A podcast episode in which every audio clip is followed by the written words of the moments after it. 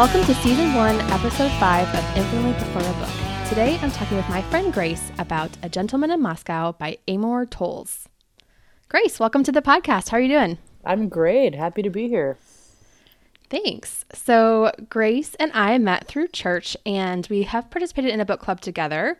Um, Grace and I both share a love of food, and I remember Grace, you were the hostess of a cooking club, um, and you, that you invited to me. We would regularly go out um, with our spouses together to try various restaurants around town, also. So, um, I miss Definitely. that so much. I know, me too. uh, also, the food that we ate, I miss the food. Well, that's the. You know, I of course I miss you, but I like I live in a small town now with no restaurants in it, so it's like, oh man, yeah, I, I feel your pain. yes, Um, yes, And then your spouse has also been through the medical school journey, and um, Yes. so you're someone that I've tried to learn from as we have joined that um, sort of a little bit later in the game in our life. yeah, of course. So kind of fun. Good luck to you on that. Yeah, thank you. Yeah, we're studying. John is studying for step one right now, so Oh, um, I kind of don't see him, which is yes. not always bad, but it's um, we're If you can like get through step one, you can get through anything. So Oh, well, that's good.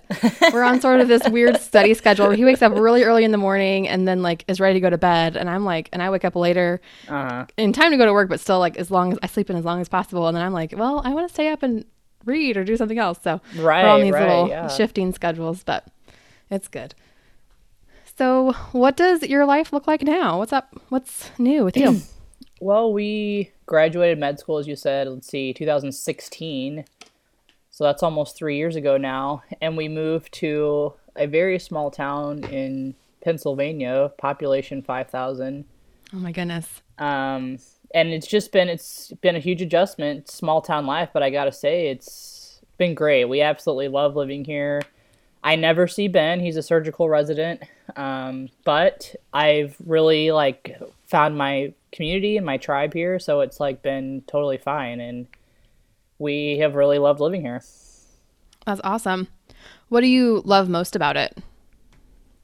Um honestly the people. I mean, I guess the people is what makes any thing in your life good or bad. But um I've really found a community of women that I can rely on and I've cried with them, I've laughed with them, I've done everything with them in the absence of my husband and they're always there for me. They bring me food, they mow my lawn, like well the women don't, but Wow. like just people they like they're just always there for me and I've really found That's the cool. support network that I've not really had the opportunity of having before but like Mm-hmm. when you're placed in a situation like this you kind of i just kind of fell into it and it's just it's been really moving in a great way That's cool. Ha- has it been mostly church folks or town folks or medical um school both related? both i mean um i would i'd probably say it's like 70 to 80 percent church people but they have a really great group here for resident wives so i've met multiple friends through that group who are not from the church and some are from both groups um and then there's like Flint's, um, that's my son, preschool moms, and there's just a lot of like a, a good solid support network for like moms of young kids here, which is where I fall Yeah. currently in my life. So it's That's really cool. Yeah. That's awesome. Which reminds me, you've had a child since I last Yes, saw you. I don't think I even met your child, your your youngest daughter. no, you haven't. She just turned a year old on New Year's Day. So wow, I didn't realize she was a New Year's Day baby. That's so yeah, she was. She was not the first. She was born at 9:30 at night. I get that question all the Oh. time, but Oh yeah, she I- was, you know, one of the first of the year, I guess. So still, and it's awesome um, to have your birthday on a holiday. Too. Yeah, yeah. I was really worried she was going to be born on Christmas Day, so just because of when I was due. But then New Year's Day is much better. So yeah. I I'm think it's a better about that. holiday to have have your birthday be on than the day that everybody else is also getting gifts. You know, it yes, doesn't feel as agreed, special anymore. agreed. So, but yeah, having two kids has definitely turned my world upside down. I was listening to your podcast a couple times ago with Miranda, and she said the same thing, and I was like, oh, it's just so true. Yeah, that Um, second one is a game changer. Yes, it really is. so, but it's good. It's we're finally getting to a groove. So it's it's it's been a adjustment, but a good adjustment. That's cool. So my question was going to be what's keeping you busy, but I guess maybe the answer is your kids. But there, are you do you get any time for hobbies? Oh yeah, I mean, I started a cooking club here, um, Awesome. and it's turned. It used to be like, of course, it started out with just being church women, but like it's grown into more of a community feel. So we have lots of, you know, non church members, meaning my church, and church members and my neighbors have come and it's just turned into kind of a cool way to like reach out to the community and I'm busy reading food blogs or watching food shows. I'm still into the food thing even though I don't have restaurants to go to here, but I've had to find other ways. That's and cool. then I just love throwing parties. I'm sure you remember that about me. So Yeah. I'm always planning something, you know. So that's what That's keeps really me fun. busy. So Do you still have a food blog? Because no, you had one for a I while. mean, well, I was doing the food blog as like a, more of a review of restaurants in St. Louis, mm. if you remember. So right. then when I moved here and there was like nothing to review, I it kind of I tried to do like the home cooking thing, but then I was just like, I don't want to be another food blogger. You know what I mean? Like, yeah. So I just kind of it kind of just fizzled, and I'm actually mm-hmm. trying to figure out what my next project will be. I haven't quite figured that out yet, but it'll be something. You. Good you reached out to me um, when I, I guess I had maybe posted on Facebook or something that I was starting this podcast. Yes. Um, and you were like, "Oh my gosh, I want to do a podcast or something." And yes, is that, that something is, you're looking at? Yes, that is probably what my next project will be. I'm just trying to like fine tune what the podcast will be about. I mean, I have like the general mm-hmm. idea. Um, I kind of want it to be an uplifting, like inspiring blog for women. Um, oh, cool. And how they've used their faith or um, they're insp- inspiring things around them to like get through hardship or to like embrace their circumstances, whether good or bad, um, and kind of talk about my life and how I've learned to do that in my short life. I guess I'm still young compared to a lot, but that's kind of like the very rough idea behind it. But I haven't like sat down and been like, okay, this is what episode one's going to be about. So I'm still trying to like research like what all's out there so I can figure out a rough idea of what my niche will be, but we're in the very preliminary stages right now. Yeah, yeah. So if you have any advice, I'm all ears. Amongst all this, do you have time to read?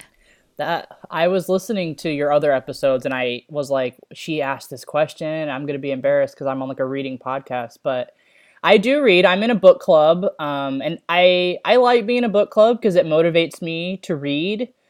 Um, and I really related with something you said a few episodes back. I was like, I was a history major in college, and that kind of ruined reading for me. yeah, it does. because I read so much. Like, it was just like the first few years after graduating, which I graduated back in 2012. So, like, it's been a while now, but like, I was did not pick up a book for pleasure, like, at all. and then finally I was like, okay, Grace, like I love reading. I need to get back into it. So I joined the book club that I was in with you. Right. Um, I think you're the one that told me about it and encouraged me to join. Oh, really? Um, yeah, yeah. and then from there, I just try to always be in a book club. So at least I'm reading a one book a month. And then my goal is to read two books a month, which I know for those voracious readers out there, that's a really low goal. But for me, with two kids, two books a month is like a high goal. So I've already read I will have read three by the end of this month since I reread the book for the podcast today. So that's awesome. Yeah. Yeah. No, that's really cool. Um, for sure. I I think so. I posted on just one of my last like footnotes episodes that I read 81 books in 2018. Wow. And like I've had people reach out to me and be like, "Are you serious?" Like, um, you know, one person texted me and said like, do you not talk to anyone outside of work? Like, do you just come home and read all night? And I'm like, uh, well, I'm just in a different space because I don't have any kids and my husband is completely studying the whole entire time. So it's like, well, I either, like, I'm also embarrassed to tell you how much Netflix I watch. Like, there's a lot of time on your hands when you don't have. well, and that's so. the other thing. Like, I was spending all of my time on social media and Netflix. And I just had this realization like, is this stuff really like broadening my mind at all. No. So I gave up all of that for like a month and all of a sudden I had all this time to read. um so now I technically I guess I'm in two book clubs because I started like a I didn't start it, but me and two other friends decided, "Hey, let's just have dinner not even once a month, just when we can get all together and read a book." So we just started that one. We've only read one book, but now so I guess I'm technically in two book clubs, which hey, that's good. really fun. Yeah, yeah, and you combine food and books, and that's really fun. A Gentleman in Moscow starts out in 1922 Russia with a fictitious Count Alexander Rostov going before a tribunal. The crime? being a member of the aristocracy. However, the Count is spared execution due to a poem written in 1913 that seems to show his support for the revolution. This has gained him notoriety among the Communist Party, and instead of facing a firing squad, he is placed under house arrest where he currently resides in the luxurious Metropole Hotel in the heart of Moscow. The story spans 32 years as the world around the Count changes rapidly, but the Count remains rooted to the hotel and the people who visit it. Keep listening as Grace and I discuss what it means to have a meaningful life. Spoilers ahead.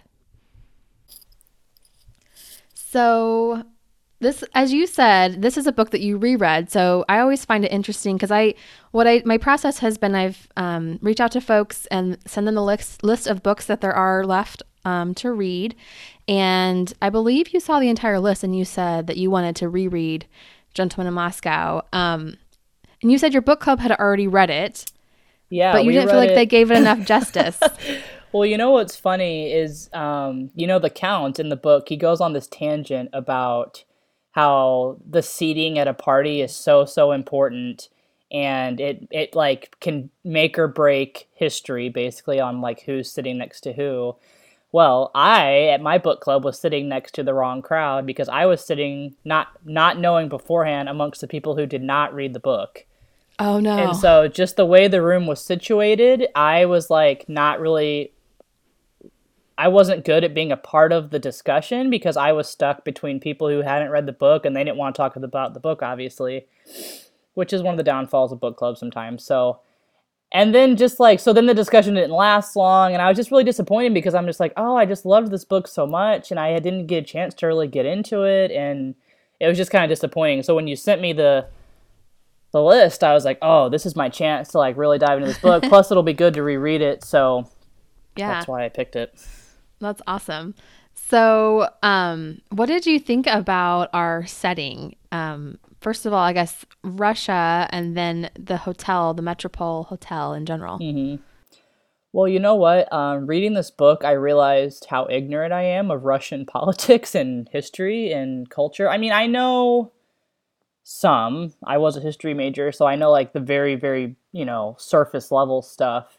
But I just loved it because I feel like I learned new things about a new culture at the same time as like reading this beautifully written book. And the Metropole just seemed like this like fascinating cultural place, you know, and I really liked it. So I was very, and it's different. I haven't read uh, like hardly any books that are set in Russia aside from like I've read some Tolstoy and some Dostoevsky or however you pronounce that. But and obviously those are set in Russia. But aside from that, I've never read a lot of fiction that's like based in Russia. Yeah, I this book, um, and actually, so I read um, The Bear and the Nightingale um, at the end of December, I think, um, and then I read this book, and I there might be one other book that I'm not. Oh, and then yeah, The City of Thieves is another book that I had read a couple years ago. Um, but just really interesting the Russian setting, um, just the culture. Um, yeah, just just very different because I think of Russia as being very just like cold and hard and kind of like you know, kind of like Soviet gray, you know, like you think of that. But I really love that this one the people were Russian and they had but they still had like so much life and joy in them. Um and they I- their and- country. Yeah, I one of my favorite parts I think was the part where um uh there was a two guys at the bar, they were one of the guys said the only thing that Russia has contributed to the world is vodka. And the count comes out and says, you know, I'm going to make you drink a shot for everything that I can think of. And um he comes out with, you know, Russian literature and you know, the Nutcracker music um and caviar and just like so much rich history and rich culture. Um was really kind of cool. And this was from someone who was on house arrest um, by the Right, right. government at the time. So I can understand why he might have been like hating his country, but no, he really loved it. Yeah, and that was just so beautiful to me. Especially since he only spent what he was around his 30 years old when he got put in there, so he only got to experience 30 years minus the few years he was in Paris. Even yet he still loved his country so much. Yeah, really, really neat. Um, and I, I, I also thought the Metropole was just such a whimsical setting. Um, I haven't really been to an, very many luxury hotels in my life. I mean, there's been a couple conferences like where I go to like a conference for work or something, and we're put up in a hotel that has a lot of amenities, like has a barber shop and has a coffee shop and different things. But it kind of was like interesting that he was kind of under house arrest in this little, almost like a tiny town. Um, and I just thought, what did you think about like what well, how would you feel if you were under house arrest? What would you what are your thoughts about putting yourselves in his shoes? You know, I the reason I picked this book is because I really relate to the count um, on many levels, but one of the biggest reasons is because I live in Danville, Pennsylvania, which is like a super small town in the middle of nowhere. and I feel like, of course, it's not as small as a hotel, right? But I just really related to him because um, I feel like he did such a good job of like embracing his circumstances and like, you know, doing what it had what he had to do to like make um his circumstances work. And like i feel like i've done that in danville as well. And like it's been like life changing for me to like realize that this is important um, and so like I'd like to think that I would be like him, but I don't know if I would in that small of a circumstance. I don't know. He just it was just incredible to me how he like so gracefully handled what he yeah. was dealt, you know. Yeah, that's interesting. And to think about because I know you've mentioned this before. I've heard you say things like this about really, you know, loving the the hand that is dealt to you, kind of, and making the most of where you are. Especially, I think something so big as where you live or like like you said the town and um, really trying to dig in and, and learn all the good things that there are because there's always going to be things that you don't like about anything. And so trying to find the good fi- find the good where you can. I really like that. Um so i so there was a lot made of course because of the era you know the, of his class and his rank. I mean do you think that had the way that he was brought up, the manner, like I felt like manners were such a huge part of his, um, just the way he did things. He only did things in a certain way. I wonder if that kind of upbringing maybe made made it seem like, I mean, he's a fictional character, but do you think that just kind of helped him fit in better and and weather it, or what do you I think, think it that? gives. Um, I think it gives us an opportunity to think you know, sometimes we look at a certain class of person or a certain whatever of person and we're immediately throw judgment on them. We're like like an aristocrat, for example, or I guess a higher privileged person. You're just like, oh, well, they have it so good. They have this, this, and this in their life. But he had his own struggles, you know, and obviously he was under house arrest, which is a huge struggle. Yeah. But it was, you know, cool to me that because he was of high rank he had all this knowledge like he could speak multiple languages he had read all of this literature and like he used those talents in a way that like made the metropole this like huge world for him even though it was a small building like mm-hmm. in a mm-hmm. very small part of the world you know yeah and i think that's kind of um you know as readers i think that's often what we love about being a book you know it you can be sitting anywhere and yet travel the entire world from your armchair. Um, that's really cool. Back to him having all these talents, like I have. That's another reason I really related to the Count is that I feel like um, this isn't talked about a lot, and I this is something that I would want to address in my podcast. Actually, is as an at-home mom, um, which is my choice, and I'm glad I made the choice. But as an at-home mom, you know, you deal with a lot of boredom because you know I'm in this small town in this small house with these two young kids and I have all these talents and I have all these abilities and I often feel like I'm not using them. Do you know what I mean? Mm-hmm, um, mm-hmm. Or I could be using them to do this career or this other stuff, and and I feel like the count was so good at like using his first 30 years of his life and all the stuff that he learned and like figuring out a way to make that his experience at the Metropole matter and like mm-hmm. be meaningful for him and everyone else around him. And I think that's something that I've thought about a lot and like how can I make my experience despite my circumstances of being an at-home mom and being bored a lot meaningful, you know, and like live yeah. a meaningful day-to-day life. Yeah, I really like that. I mean, I think that's even true for folks. I mean, cuz I think you know, no matter what your your lot in life, I think there's there's a lot of mundaneness in the world and how do you um, get through that or how do you and even just feel like you're meaningful have a meaningful life like i was i'm listening to i have an audible subscription now because i got it for christmas um, to the book by michelle obama becoming oh i've heard and um, really i'm just like loving it of course i'm like basking in their romance and they're just such a cute couple oh i'll have to read it yeah it's like really good. And I'm listening to her read it, so I think I'm just like, oh, oh okay. Michelle Obama's giving me a great big hug.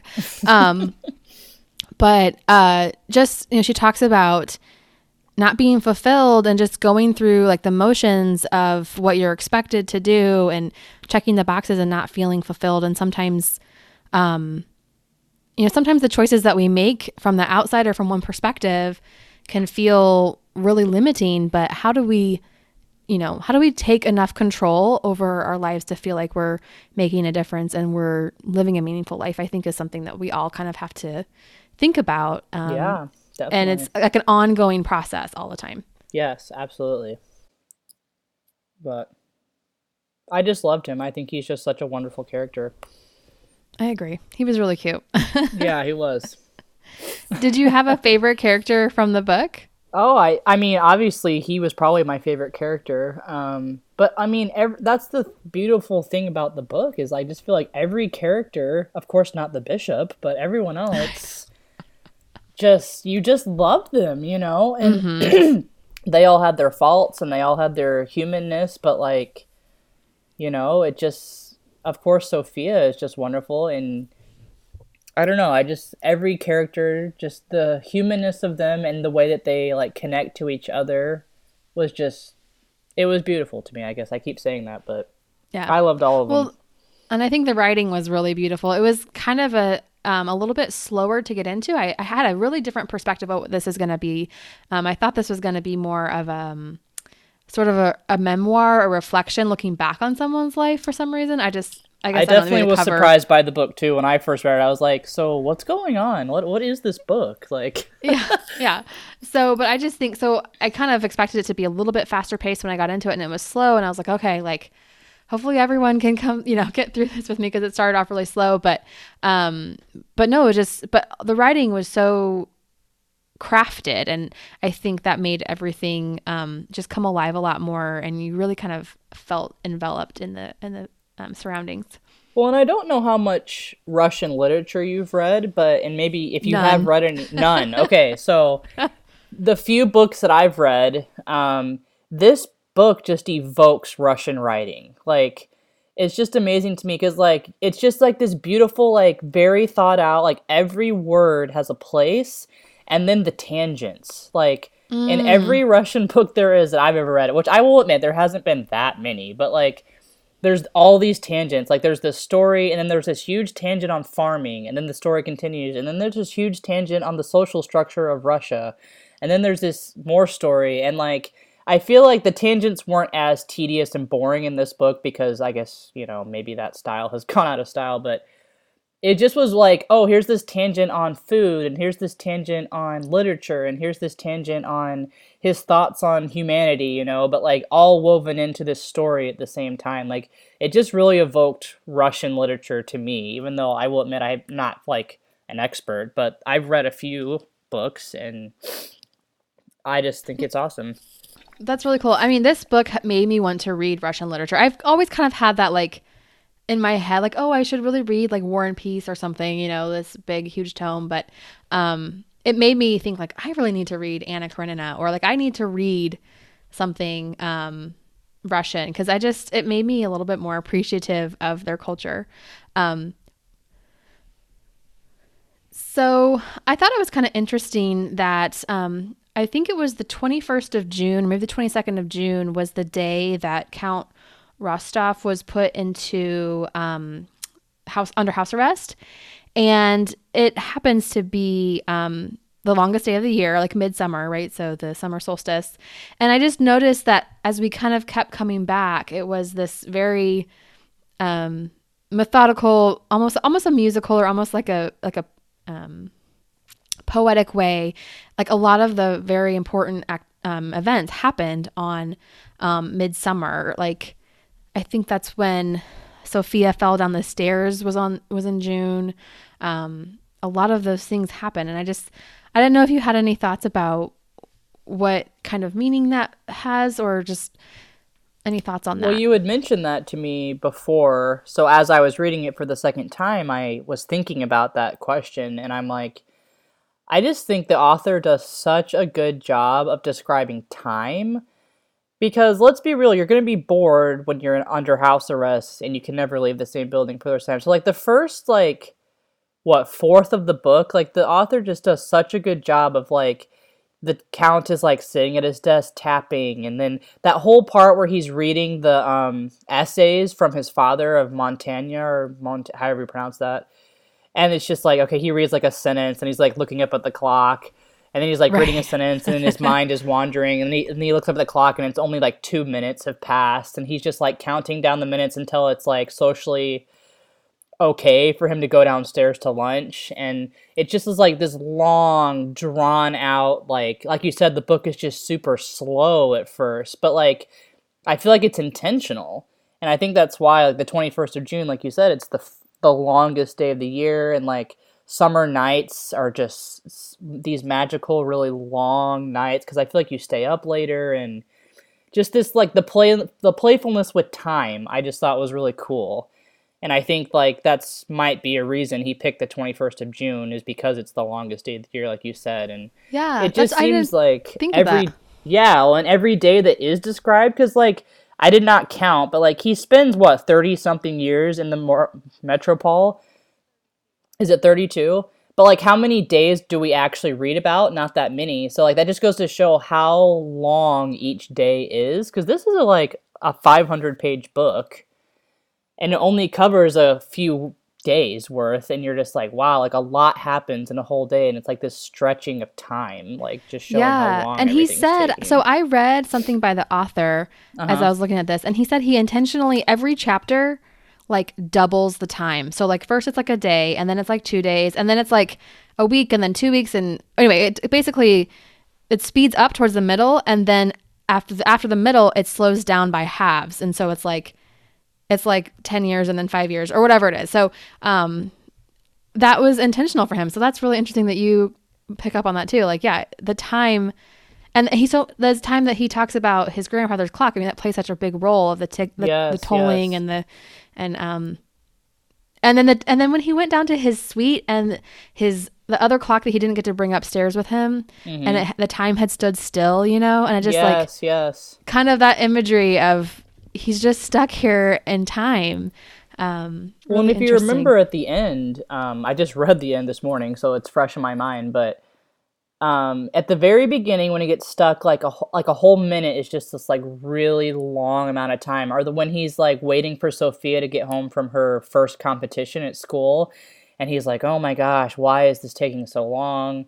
But then at the end, when like he's getting ready to like make his move to leave the Metropole, like he just talks about, he's like I know I should feel like this anxiety and like time should be passing really slowly, but I feel completely at peace. And like, it's like he came at peace with time. Do you know what I mean? And yeah. My time here is done. And he just like walked out the door and it was like nothing, you know? Like, it's just crazy. It's like, well, why didn't you do that before, you know?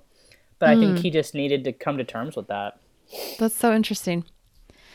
Another thing, another theme that I um, you kind of alluded to is this the concept of ripple effects of one act? Like so he said he talked about the temperature of a room or the temperature um, you know affecting like as you said who sits by whom and all these things. It can it completely um, changed his life so that he wasn't at the bedside of his sister when she died. Um, and the idea he shaved his mustache or like the the man you know forcibly shaved the guy's mustache. yes yes yes. Um, and and that was how he got connected to Nina. And so mm-hmm. um, I just really like that imagery, and I think that's really cool. Well, and I think it just makes you realize, like, even when something bad happens to you, like maybe there's a purpose behind it, you know? Like he who wants to have their mustache shaved off forcibly like that? But then like you said, like his greatest treasure, Sofia, happened like if you go back among the ripples because of it, which is what he says in the book. And so I just think sometimes like we were talking about earlier, like when we're talking about am I living this meaningful life, like he found meaning in who sits next to who and the temperature of a room and so like maybe I need to find meaning in quote meaningless things, you know what I mean? Because they do matter. Kind of like what he's trying to say, I guess. Yeah. No, it's um I, I think that was really explored well in the book. Just, you know, this one man's insignificant life really. I mean, he's tucked away in this nobody knows. I mean, he's just so, such a nobody, but how much impact he's having on the people around him and then again just it spreads outward. Right, right, exactly. So I just thought that was a really cool effect that you talked about, the ripple effect. That's so true. Yeah. So um, I also was thinking about um, kind of, I felt like when I was reading it, the Sofia character reminded me just a lot about um, his sister, Helena. Um, and I just kind of was thinking about those comparisons. And um, when you read about how much love he had for his sister and how, you know, her death was so tragic, just that she died. She didn't die necessarily a tragic death, but it was early death. And, um, how he wished he could have been there. I just kind of wondered, you know, what do you think about like what kind of motivated the count to be so determined to get Sofia out of Russia? Well, I think um I mean that's a good question. I think part of it is he saw he had a relationship with Nina, her mother, and the impact that she had on him um, I thought that was really cool. And talking about the ripple effect, like he talks about like how the metropol seemed really small to him until he met Nina, and all of a sudden she showed him every nook and every cranny. And there's that whole passage there where he talks about how Nina pushed the walls, metaphorically, of the metropol out for him, and it became this entire world be- that he had never even dreamed of and so I feel like in return, like that's what he was doing for Sofia, where like he's like, this is not the whole world. Like I need to push your horizons now and let you realize that like there's so much more, you know? Yeah. Right. Um and I think I I really like that imagery of saying of he he's giving her the key just like Nina gave him the key yes, to the hotel. And so he's kind of passing that on and saying, um, you know, this isn't everything and there's more out there. Mm-hmm. And and you have to kind of take that leap, which is really interesting. Um and I found Nina's character just very interesting. She almost seemed her relationship with the count was very friendly as she was a child, but then as she got older, she kind of seemed I don't know, to kind of scorn him a little bit. I don't know. Did you feel that way? Yeah, I honestly she kind of irritated me like when she's an adult. but like uh, you know, I had no idea what her life was. She's fictional, but you know, like, and I'm just sitting here thinking, like, I feel like the count hit it on the head when he just said that she hasn't met life yet. You know, when he talks about that whole passage of how death is, you know, this person that we fear, but there's also this figure of life that mm-hmm. is bound to catch up to you, and that's what Marina says about Nina. She's like, "Oh, don't worry, like life will catch up to her," but then we don't ever know if it ever did because we never see her again, but she just seems so serious and so like not willing to have any humor in her life and it's almost like you know maybe she was a symbol of what was really going on outside of Russia you know? Because in the metropol from the count's perspective it just seems like magical even though like you got hints of that things weren't so great outside but I feel like Nina was a symbol how how it was actually going on on outside. Um there's a part in the book where they talk about revolution of a society and also the evolution of a society. And um, one of so it's when Mishka comes back, um, and he kind of says Russians are unique in that they destroy all the things that make them great and all the things they love. They have this great willingness to destroy things. And then he talked, and then the count was so um, disturbed by this, he brought it up to his sort of friend, his forced friend who Osip, yeah, who um was part of the I guess part of the KGB kind of or he had some sort of government role. anyway, but and so he was defending them, and he says, um, you know, he kind of mentioned the idea that before the Russian Revolution, there was so much illiteracy um, going on. Women were um, downtrodden, um, and then you know yes, we've destroyed all this, all these palaces and all these monuments and all these icons, but we've given people back their power. Um, and then I thought it was really interesting because the count was like, well, yeah, that's nice. We've built this new society, but what at what cost? And um, then then Osip makes a comparison between Americans and Russians, which I thought was really just kind of interesting, especially in our current political climate, just different things. Um, he says, "Do you think the achievements of Americans, who are the envy of the world over, came without a cost? Just ask their African brothers."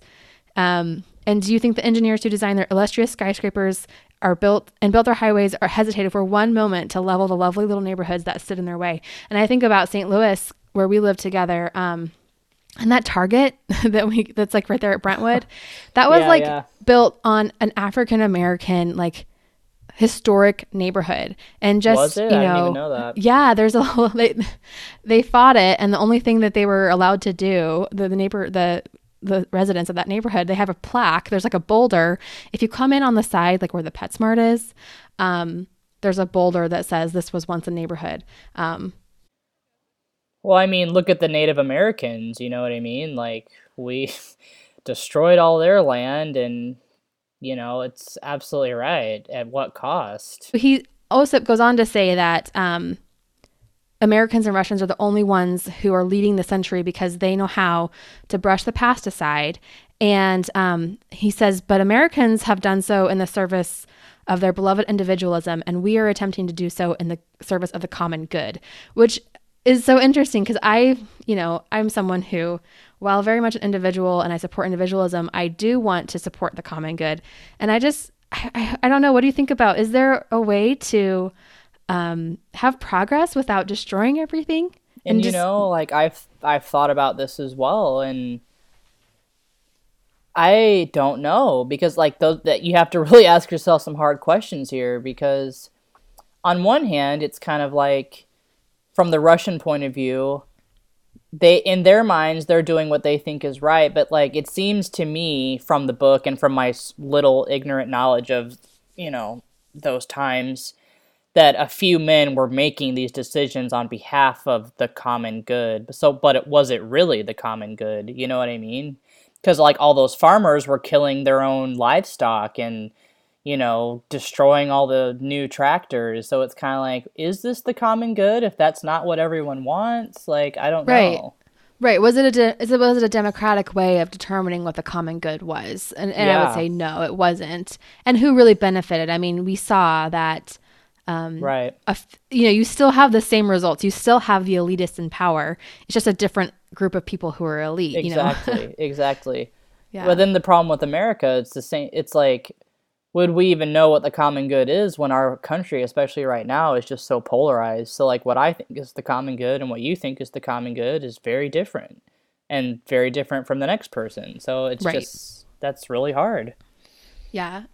Well, and it made me think too about revolution and like um, the American Revolutionary War. Even, I mean, it was fought like, well, I don't know. I'm not. You're the history buff, so maybe you can correct me. But it seems like, you know, a lot of it was spurred on by taxes and by property owners. And and when you know when the Constitution was founded, only people with property who were male and white could vote. That's true. Um, and so it's just like, you know, who really is benefiting from revolution? It seems like, um, you know, it, it just sets up another power structure, which is interesting. I don't know if there's a way. Yeah, but then at the same time, you think about this ripple effect. Like, at the time, only white male landowners were able to vote. But then if you think about it in terms of a ripple effect, it's like eventually we've all been able to vote, which I know, like, there were like, there's the actual being able to vote and then actually being able to vote, you know, but Right, right.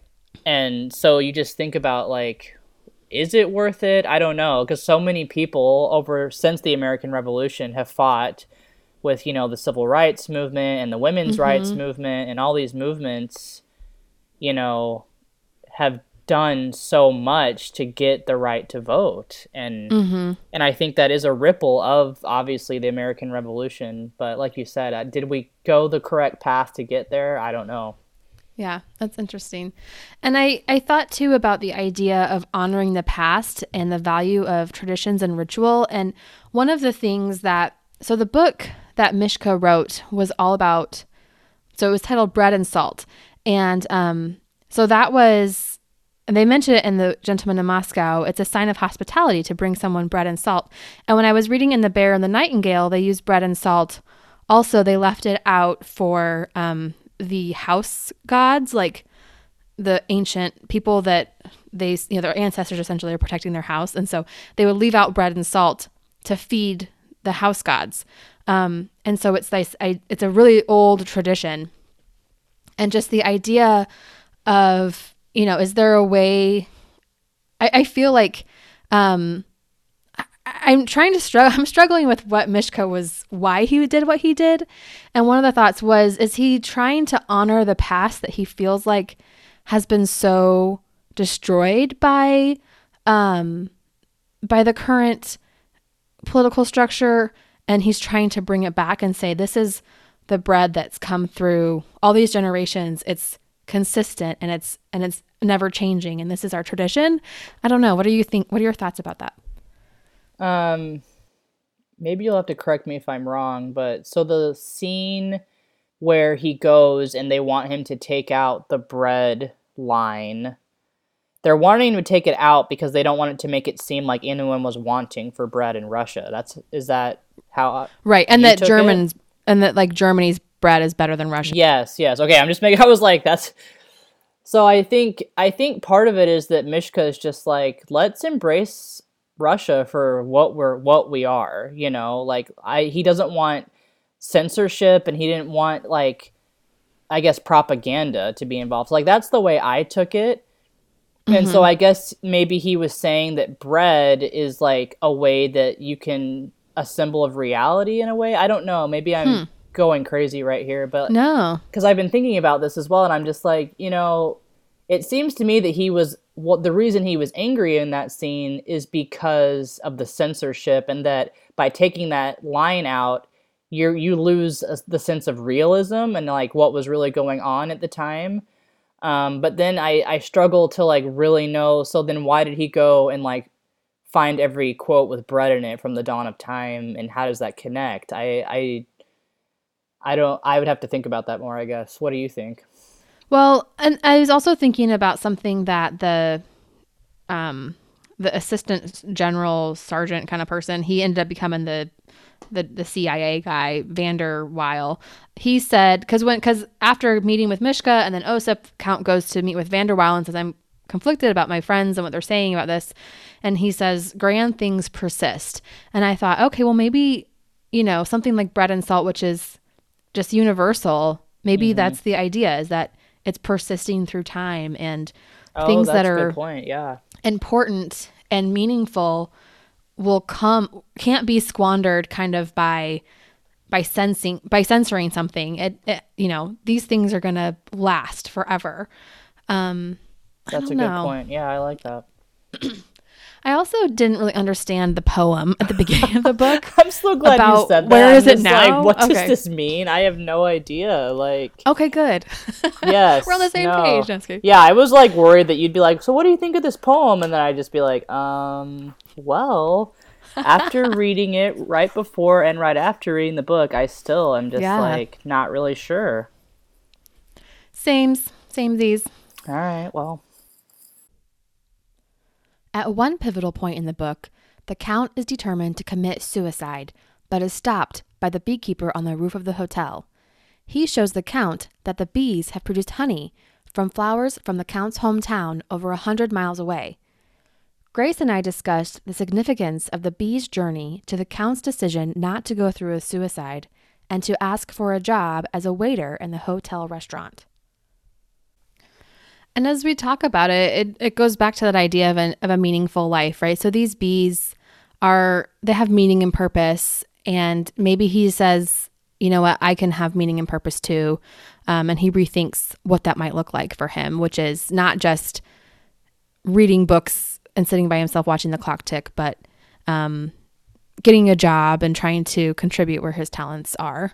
Well, and that's exactly right. Like he's this man of quote many talents. I mean, he's probably wouldn't have fared so well outside of the metropol with his talents because like if you remember that part where mishka comes and he's like who knew that you'd be the luckiest man in russia when you got locked up in here however many years ago? And i just thought about that and it's just like you know what? Like he was there and he could use the talents he had at the metropol and would he have been able to do that anywhere else? Probably not.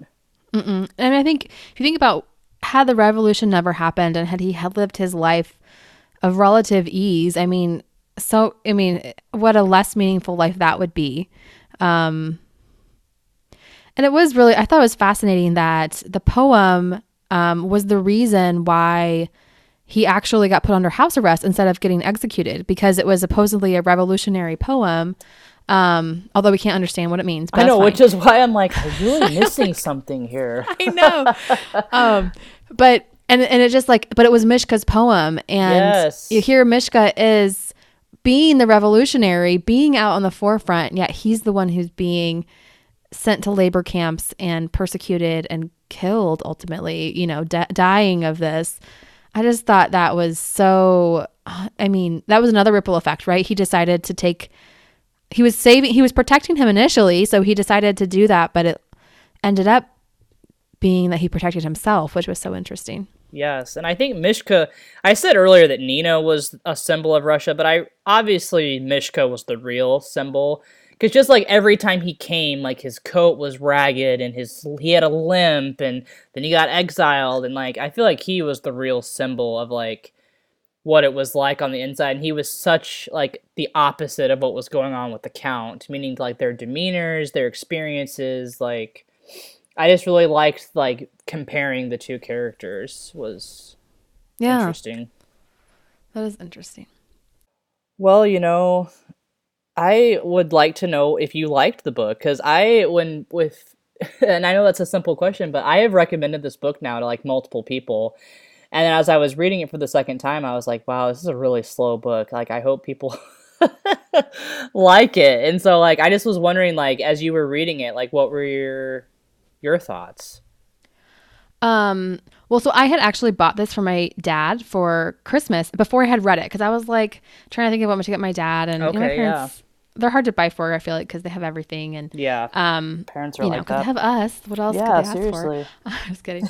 um, and so I was like, well, maybe I'll get him this book. I've, I'd heard that people really liked it, and I thought it was going to be more like historical fictiony. And I know my dad kind of likes that. And so I was like oh I feel like it. And then maybe the tie-in that hey it's my podcast would be meaningful. Um, and so I when I first started reading it I too had the same like oh man this is really slow. I don't know if he's gonna get through it.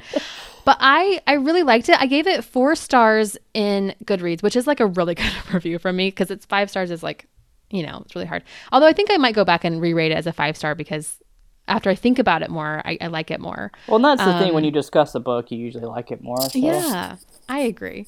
So um, I really liked it. I thought it was really good. Um, I think it is one that you have to like. It was kind of hard because I've there was a couple other book clubs that I skipped this month um, that I'm in because I was just like, no, I need to f- like read this book. this is my priority, and so um, I just you know kind of methodically and slowly went through it and i was glad that i did that i just i didn't try to rush it because sometimes if you try to rush something i think you like it less Well, and it's one Um, of those books that like you kind of have to sit and think about. You just read because it's so like thoughtfully written. yeah It's not like a like a light book, you know. So it's Right. it is a slower read, but like that's not necessarily a bad thing, I guess. Right. And so I think I'm glad that it had kind of no conception of what it was going to be about because um, it was like a fresh, it was all fresh, you know? Right. Same. For, meaning the first time I read it, I felt the same way. Yeah. So, well, what did you think about the bishop? We got to talk about him. I know. Um, he was just a piece of work. I thought so. I kind of in my head made this little comparison between him and the soldier that um, the count had the altercation with back in Yes. his early pre Metropol days. Just this idea of you know, and that both of them had this one moment in time, like the the soldier had the moment where um, you know they sat at the table together and were vying over the same um, princess, and Right. then and then he had that moment where he tore up. Um, he basically forgave. They were gambling, and he they forgave. Mm-hmm. He forgave his debt, um, kind of in a show of like, I'm better than you. I guess I'm so Right, good. I'm going to yeah. forgive your debt and make this big thing. And then the and the bishop had the same a similar situation where just one kind of instance um, where he corrected the bishop's wine recommendation for a couple sitting next to him. Right. And I felt like it was just kind of like because of that, they both wanted to just um, make the other make the count's life miserable or wanted to get back at him and show him that um that, they were better than him i guess i don't know i guess there was it was kind of that big class divide too that the bishop was mm-hmm. just like i'm going to show you that you're an elitist and because of that you know you're no better than me and i'm better than you in fact and so it's well, very interesting. And he kind of reminded me i made this connection upon reading it for the second time of javert in les mis. Oh yeah. Where okay. you know jean valjean did this one seemingly small act and so then the rest of Javert's life is so intensely focused on like ruining this guy. You know? And and I feel like in Les Mis you get that like cathartic moment where Javert like realizes like wow, I've like wasted my life on this. Let me kill myself, which, you know, it's not good, but I feel like there was never that moment with the bishop, which I guess was a little disappointing. I mean, of course, it was satisfying mm-hmm. that he got locked in the basement. Right. And, you know, he didn't actually thwart uh, the count or anything like that. But mm-hmm. I, I will say I, that was one thing that was kind of like, okay, but is he going to realize that he sucks? Like, but I mean, I mean, maybe that's more realistic. Realistic. A lot of people don't realize that they suck. So. Yeah. Yeah you know, who knows? That's funny. Um, yeah, I just it was really interesting, and and it was kind of fun to see him like he was constantly on this you know upward trajectory. Um, his life was on appearances getting better every time we jumped ahead a couple years. He was the head waiter, now he's the assistant manager, now he's the manager, kind of a thing. Like he kept jumping up or whatever. Um, yeah, just very kind of a counterpoint, I guess, to um, the Count, who was just becoming more and more obsolete every day. Yeah, um, that's true. But still had more more goodness in him, you know. So, mm-hmm, mm-hmm. and then the end of the book, you know, it says he meets with a willowy woman or whatever. So we assume that's Anna or Urbanova. Um, and then I thought, what did you think about him not leaving Russia? You know, I was thought about that too, and I it surprised me a little bit. But then when you think about how the last time he left Russia, he missed seeing his sister die. And I think in his mind, I think there's multiple reasons. There's that whole like trauma that like stops him from leaving because he's like, why leave? And then there's the whole love of his country where he's like, there's nowhere I'd rather be than Russia because I just love my country so much. And then there's the whole like, no one's going to look for me in Russia argument as well yeah. because they just assume he's going to leave. So mm-hmm. I don't know. I kind of I kind of took it as the first option though, where it was traumatic mm-hmm. for him that when he left for Paris because he had to, mm-hmm. um, he missed out on his sister, and so maybe he just couldn't bring himself to leave again. I don't know. Right. Or in the, just the idea, kind of like that no matter what, he was Russian at heart, and that's where um, he belonged. And I think you're right. I mean, he did. He when he left, he he missed out. Um, um, another thing I wanted to mention because of when you talk about Sofia and his last dinner together, and in, he said instead of preaching to her and giving her all these platitudes or like paternal advice, we remembered our memories we like we you know we savored that meal and that memory and um, and when she looks back on that dinner she's gonna ha- look at it fondly as opposed to this like list of things that she needs to he even says that he's like when you leave on a trip you don't want to leave someone with all this advice because then their like experience is going to be full of anxiety over am i fulfilling this advice? You know? And i related to that too because my brother actually um, he just he's in Israel right now. He just got there like last week. Yeah, he's doing a study abroad there, and I did a study abroad there. Uh, wow, it's been seven years now, seven years ago, and my immediate reaction was to like give him all this advice, and you have to eat this food, and you have to go to these places. And I did tell him some things, but then the thought just occurred to me like, no one gave me advice and no one, you know, gave me a list of things to do. And I still had this amazing, wonderful experience. And right. And the idea of like letting someone have that experience without putting external pressure, like let, let, let, let, let them just go and experience Israel or Paris or wherever for the first time, like as, you know, as a blank slate. That's kind of interesting.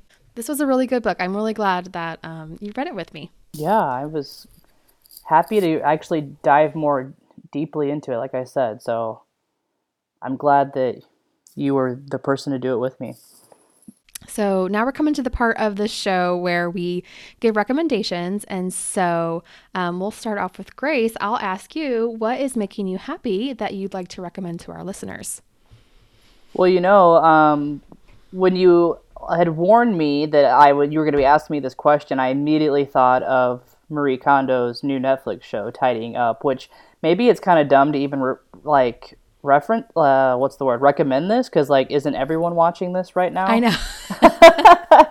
If you're not then you're um, not in our genre of um, yes exactly. It's like uh, maybe those people are living under a rock but those people are probably not listening to this podcast so that's probably um, true but I it's not that I want to recommend that show necessarily, but I really want to recommend the method. You know, um, sparking Have joy you tried in my it? life.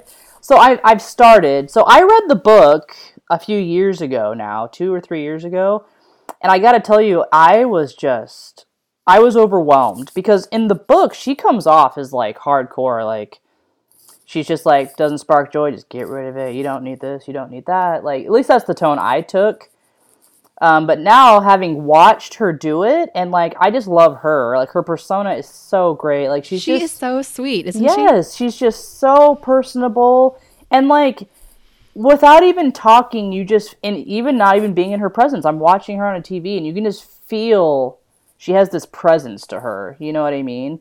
And I think that exudes like because she like lives this lifestyle, and so just this idea of like cherishing every little thing that you own. I think it relates well to the book we just read, like mm-hmm. cherishing every moment, and like that needs to include cherishing everything that you own. And so, I have started the method. We went through me and my husband went through all of our clothes on this past weekend, and um, it was you know you just feel this weight lifted off of you. Like I'm just like all of a sudden I'm like I've never had all this room in my. I've always been shoving my drawers full of clothes and not wearing half of them, and I just finally let go of things that I've owned for like ten plus years, and I'm like, yeah. I'm never gonna wear this.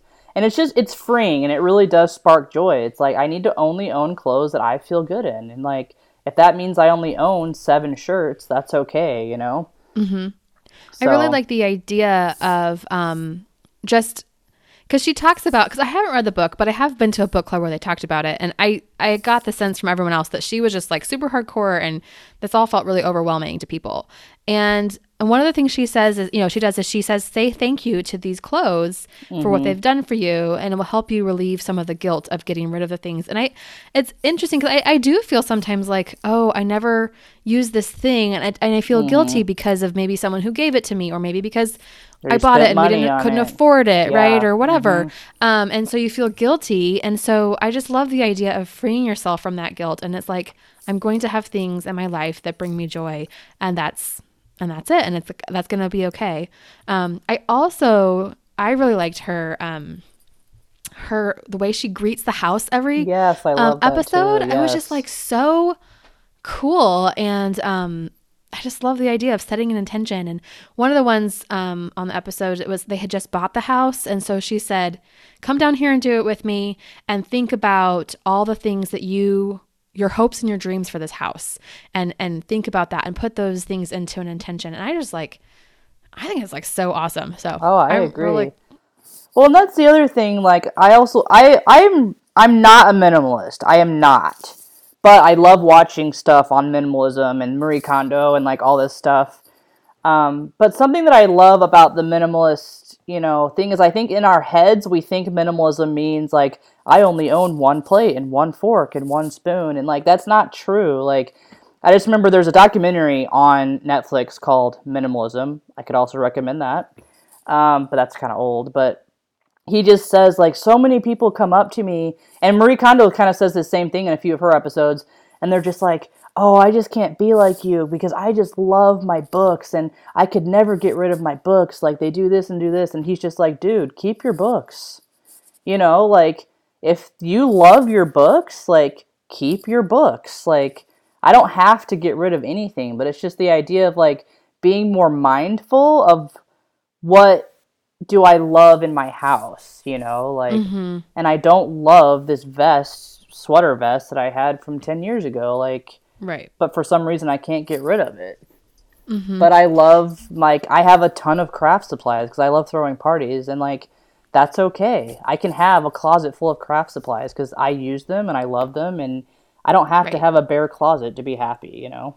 Right. And I think because I, I tell my, I label myself as a minimalist. Um, and there's no way, like, I agree. I don't mean, when I say that, I don't say, mean I don't have anything in my house or my house is bare or even clean.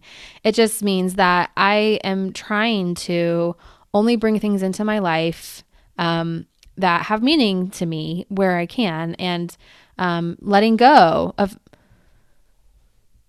Right. And, and yeah, and I think that can be true not only just physical things, but also, um, you know, ideas or habits or anything that isn't bringing you joy.